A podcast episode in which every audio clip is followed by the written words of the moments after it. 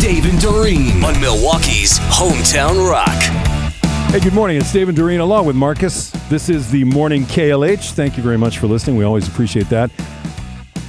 Right around this time every morning, we check in with the host of the midday show, the guy that takes over at 10 o'clock when we're done, Dave Coombs, brought to you by Steinhoffels. Relax, it's Steinhoffels and steinhoffels.com.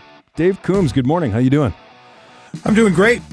Did you see that? Uh, and we haven't really discussed this on the morning show.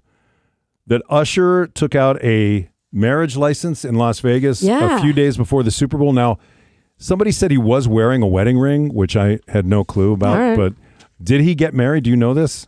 Yeah, he did. Oh, he did. His, Okay. He and his girlfriend Jennifer have been together since 2019 and have two kids already. And um, I guess they got one of those quickie weddings, and Usher's mom served as the witness. Wow. Time to make it official, huh? Couple Yeah. kids, Not- couple years. Mm-hmm. Yeah, nothing could possibly go wrong. Um, I, I, I had mixed feelings about his halftime show. I, I, I don't really know his songs. yeah, we so we, to me, it, we thought Yeah. the same thing. Like the last, was one. underwhelming. It was very underwhelming. Um, yeah, and the fact but- that I was thinking about, like, do, you're doing this, and Taylor Swift is in the house, so that's got to put Mm-hmm. extra pressure on him. Sure, Mm-hmm. for sure. Uh, I will say this: his uh, roller skating was incredibly Yeah. impressive. I agree with that. I'm like, I'm like, wow, the dude can really. Ro- I mean, he looked great roller Mm-hmm. That's Oh, skating. part of his in thing, that right? sequence. That's part of his uh, part of his act in Vegas is the roller I skating. guess. thing. Yeah. Mm-hmm. I, gue- I did not know that. I didn't either. Okay, I have another Mm-hmm. fun fact for you about Super Bowl 58. Do you guys remember the Budweiser commercial that ran, of course, with uh, the lab, the Labrador retriever that came up to the horse and was Yeah. like Mm-hmm. Yep. actually licking the horse on the nose or Yeah. whatever? Yep. That Labrador retriever's name is Roy Hahn Russell. That Labrador retriever belongs to Goldie Hawn and Kurt Russell. What? That's their Oh, dog. wow. That is their dog. Uh, on Sunday, they took to Instagram to share this is Goldie Hawn on her account that her lab, Roy, was in the Budweiser ad. Don't get me wrong, I love watching football, but tonight was all about watching our dog Roy star in his first Super Bowl commercial for at Hmm. Budweiser USA. And at one point, if you actually watch the video, you can hear Kurt Russell saying, You were just in front of more people than any actor in this family's ever been in front of. Of course, Roy just was looking at dad like, hey, whatever. So kind of a cool story there. That's very Yep. cool. Yeah, isn't it? Yeah, they crank out good puppies, those two, because uh, Wyatt Russell is uh, very uh, entertaining as an actor. I don't know if you've seen him in anything. He's really good. I have. Look And- up, look up Wyatt Russell. Well, here's another one for you. Did you know, little fun fact about these two, they met in 1966 when they co-starred in a m- comedy musical called The One and Only Genuine Original Family Band. But at the time, Goldie Hawn was 21 and Kurt Russell was 16 years Wow, old. no, I did But not they didn't know that. date. They didn't date. They didn't officially get officially they didn't get together till 1983. So Mm. that was 17 years later. Overboard was the movie that they didn't end. Yeah. That's Yeah, right. That's right. And that's Yep. when they We're- yep, officially yep. hooked up. and they remade that movie and did it the opposite. They way. did. That not with those two. The movie Right. Uh, was remade. I see. Okay. When you say opposite, you mean it was the. Instead of her going overboard, he went overboard. All right. Interesting. And uh, happy World Radio Day, everybody. Thank you. Yeah. The United Nations made it an official holiday in 2012.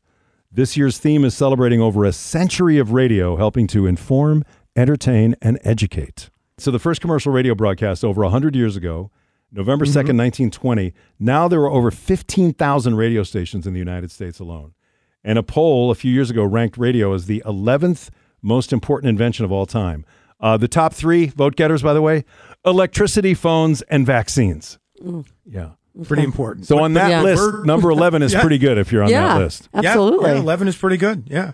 Um, I remember the first radio station I tuned into on a regular basis when I was probably uh, eight years old, I guess, something like that. What was it? we were living in, living in Vermont at the time, and Bennington, Vermont had no radio stations, but Albany, New York was just about 30 miles away. And so I listened to a station out of Albany called WTRY, an AM radio station that played all the hits.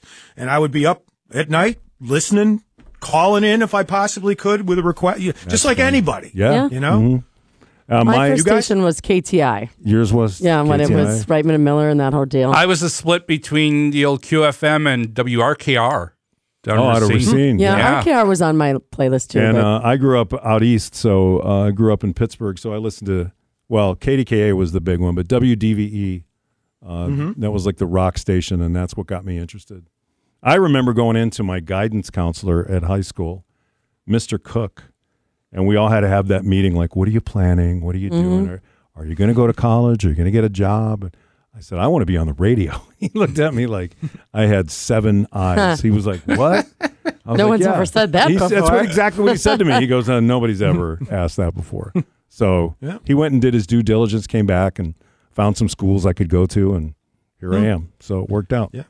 I, I had no idea I was going to wind up in radio. I wanted to be a writer and uh, just kind of fell into it by mistake. After my last year in pro soccer in Rochester, I was uh, I knew a girl who some of the guys on the team had dated, and she was on the radio. She was on the rock station in uh, in Rochester, WCMF, and she also did some TV work. And she interviewed me as a soccer goalie, and I did a good job with the interview. And she said, "You know, they're looking for somebody to add to the team who maybe knows something about sports and could string a couple sentences together. Oh, there I- you go. I think you you might be good at this. And I'm like, okay, I'll give it a try. And that's it. All right. Well, let me tell you this little fun fact broadcasting, broadcasting, originally a farming term.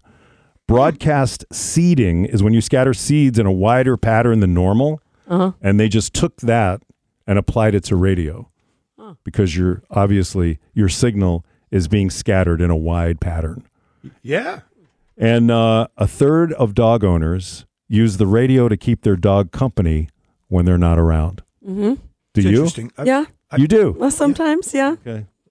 I've, I've heard farmers sometimes put the radio on for the cows in the barns and stuff like that. I've heard that. Oh, yeah. Maybe there's some of that going on right now. Who knows? And the Model T came out in 1908, but cars didn't get radios till the 1930s. And the first ones cost about 130 bucks, which is like $2,300 in today's money. Well, do you remember when they were talking about taking the radios out Mm-hmm. Right, of cars yeah. Mm-hmm. and like Yeah. it was an outrage? Yeah. Well, keeping AM radios in cars is another focus today because they're trying to take Yeah. AM radio Yeah. out.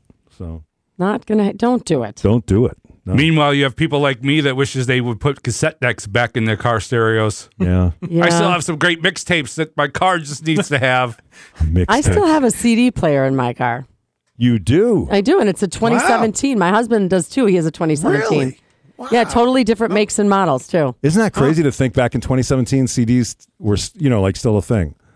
I yeah, mean, I'd, I'll be disappointed if my next car doesn't have one oh, it won't. because I like to I listen. guarantee you it won't. I like to listen to books on CD. Yeah. Well, you can get it digitally, though. I can, but it's not the same.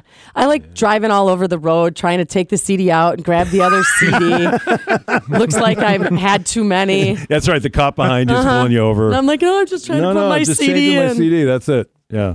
Remember those CD And I changers that remember- were in the trunk? The ones that were Oh, in the yeah. Yeah. Yeah. Yes. People I was had- never And the cool enough for A-tracks. that. Yeah. The oh, eight The eight track. I remember I remember having a, an eight track in the car Oh, when I was yeah. a kid. Yeah. Mm-hmm. All right, Mm-hmm. my friend. We'll let you get ready for your midday show. We look forward to seeing you in here in just a few minutes. Thank you, Dave Coombs. Thank you guys.